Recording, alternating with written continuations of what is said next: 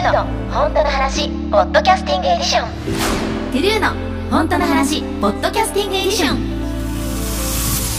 スプラトゥーン3はヒーローモードとサーモンランばっかりやっている TRUE です。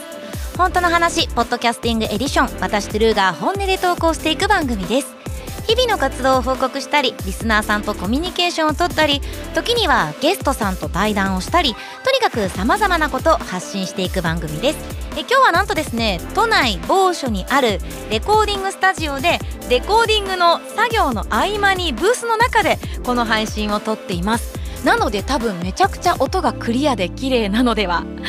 さあ今回は兄様の感想メールをたくさんいただいておりますのでご紹介していこうと思います。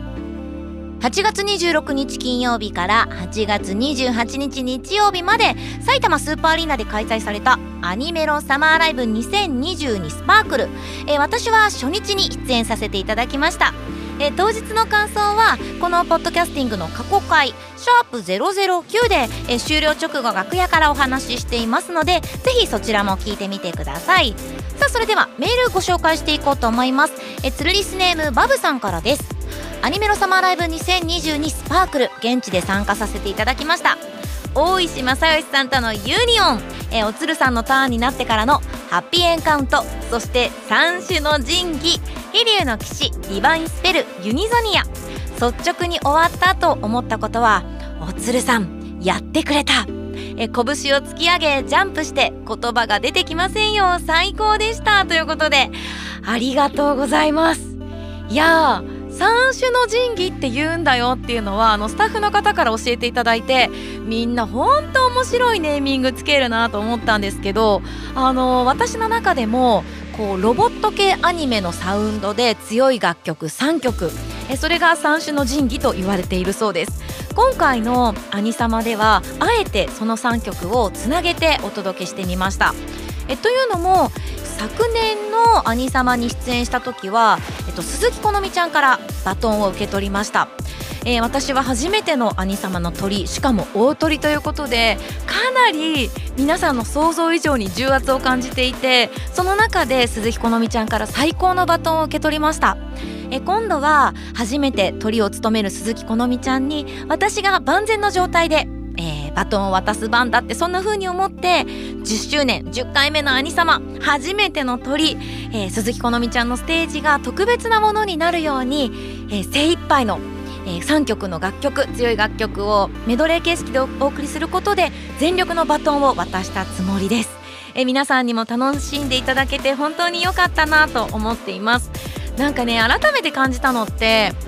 お客様にどのぐらい伝わっているのかわからないけどこうなんでみんながここまで兄様に思いをかけるかってワンマンではないのでなんでそんなにあの1曲の方もいれば5曲まで歌う方もいると思うんですけどなんであのイベント一つにそんなに思いをかけるのかってすごく不思議なんじゃないかなって思うけど本当ね兄様ってすごい特別なんです。あの演者一人一人それからスタッフ一人一人みんながあの兄様っていうあの3日間にかけている思いってすごくってそういった熱量って、まあ、もちろん私だけじゃなくって袖にいてもいろんなアーティストさんから感じるんですよ。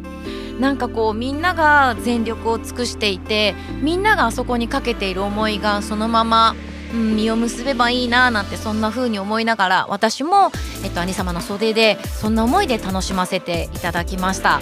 いやそれにしてもねあのね鈴木好美ちゃんをねあののステージを見てて10周年じゃないですか私今8周年イヤーということで活動していて自分の10周年っていうのをすごく意識した私はどんな風にどんな10周年を迎えたいんだろうって何ができて何がやれるのかなんかすごくその先にある展望みたいなものも含めて具体的にとっても考えさせられました。うん、あと1年半ぐらいで10周年イヤーが始まるわけなんですけどなんかあの兄様を経て自分のチームみんなで集まって改めて10周年に向けてそれから10周年の先のお話も未来のお話たくさんしたんですけど、えー、期待していてほしいなって思ってます。あのみんなが想像している以上のことをたくさん詰まっている1年間になるんじゃないかなと思うので期待していてくださいさあベラベラ喋っちゃいましたけどやっと2通目ご紹介したいなと思いますつるリスネームじゅん太郎さんからです。いつもありがとうございます。おつるさんアニサマ20221日目お疲れ様でした。オクトゥルーによるコラボアクセルフラッシュからのえー、綾瀬さんのバイオリンの音色に合わせたハッピーエンカウントからのおつる三種の神器コンボはとてつもなく盛り上がりましたね。ヒーローになったかと思うと次は幸せの使者になり最後は埼玉スーパーアリーナ全体をなぎ倒すかのようなラスボス的な瀬戸りに 圧倒されました。特にユニゾニアのイントロが鳴った瞬間のどよめきはすごかったです。自分はユニゾニアしか勝たん某警部と連番していたのですがその某警部よりもありえない規制を発して抱きついてしまいました。今回の兄様の瀬戸りに込めた思いをぜひ聞かせてください。いや先ほどお話ししたみたいなあの鈴木好美ちゃんに最高のバトンを渡すんだそんな思いもありながらも、えっと、1曲目にハッピーエンカウントを選ばせていただいたのはこんな時だからこそえっと、みんなにとにかく手放しに音楽を楽しんでほしいなってそんな思いを込めてハッピーエンカウントを歌わせていただきました。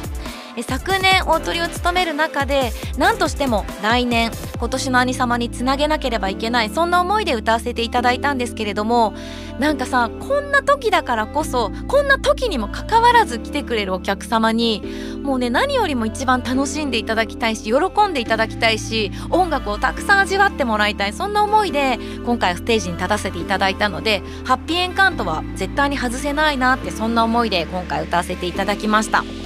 あのハッピーエンカウントもさることながら1曲目大石正義さんとユニオンを歌わせていただいた時のあのウルトラオレンジの海。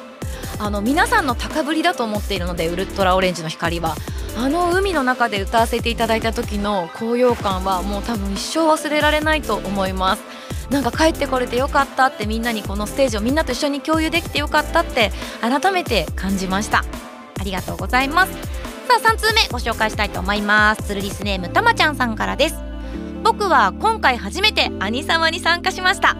初めて兄様に行って感じたことはそれぞれの推しのアーティストさんやお目当てのアーティストさんがいる中でもファンの方々と一体感があり一緒に楽しむことができました。トゥルーさんが今回瀬戸りで選んだ曲はハッピーエンドワイパーで会場の一体感が出た後に三種の神器と呼ばれる飛竜の騎士リバインスペルユニソニアで激アツな瀬戸りでファンの皆さんがよく言われている天井に突き刺さるの意味がよく分かりました。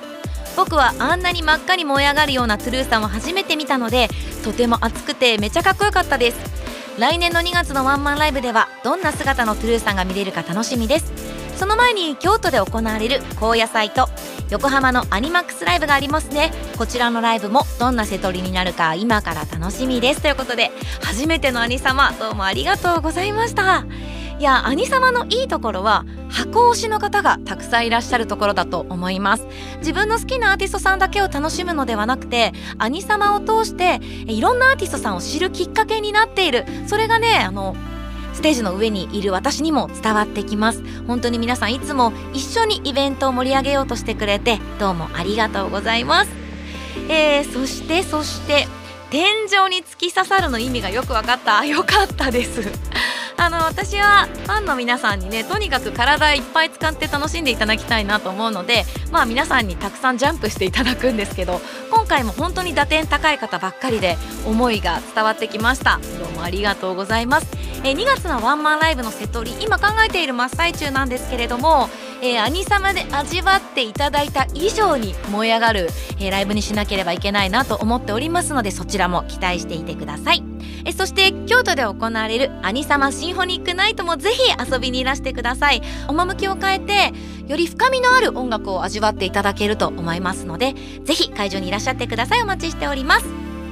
それでは改めまして TRUE からお知らせです。9月18日日曜日アニサマシンフォニックナイトに出演いたします。そして11月19日土曜日 ANIMAX MUSIX 横浜2022そして12月10日土曜日京プレミアムライブ2022に出演いたします。えこちらもですね京都ロームシアターということでアニサマシンフォニックナイトに続き私たちの聖地で歌えることとても嬉しく思っておりますのでぜひ遊びに来てください。そしてワンマンライブの開催も決定しております。トゥルーライブサウンドボリューム6エンカウントの開催決定ということで日程は2023年2月12日日曜日。会場は目標にしていた NHK ホールです。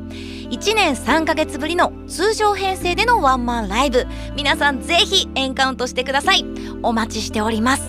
えそして先日出演させていただいた「京アニフェスブルーレイ」が11月24日木曜日に発売となります。え二次予約予約締め切りが2022年10月31日までとなっておりますので皆さんぜひお申し込み忘れのないようよろしくお願いいたします。ということで本日はこの辺でまた次回の配信をお楽しみに。トゥルーでした。バイバイ。トゥルーの本当の話ポッドキャスティングエディション。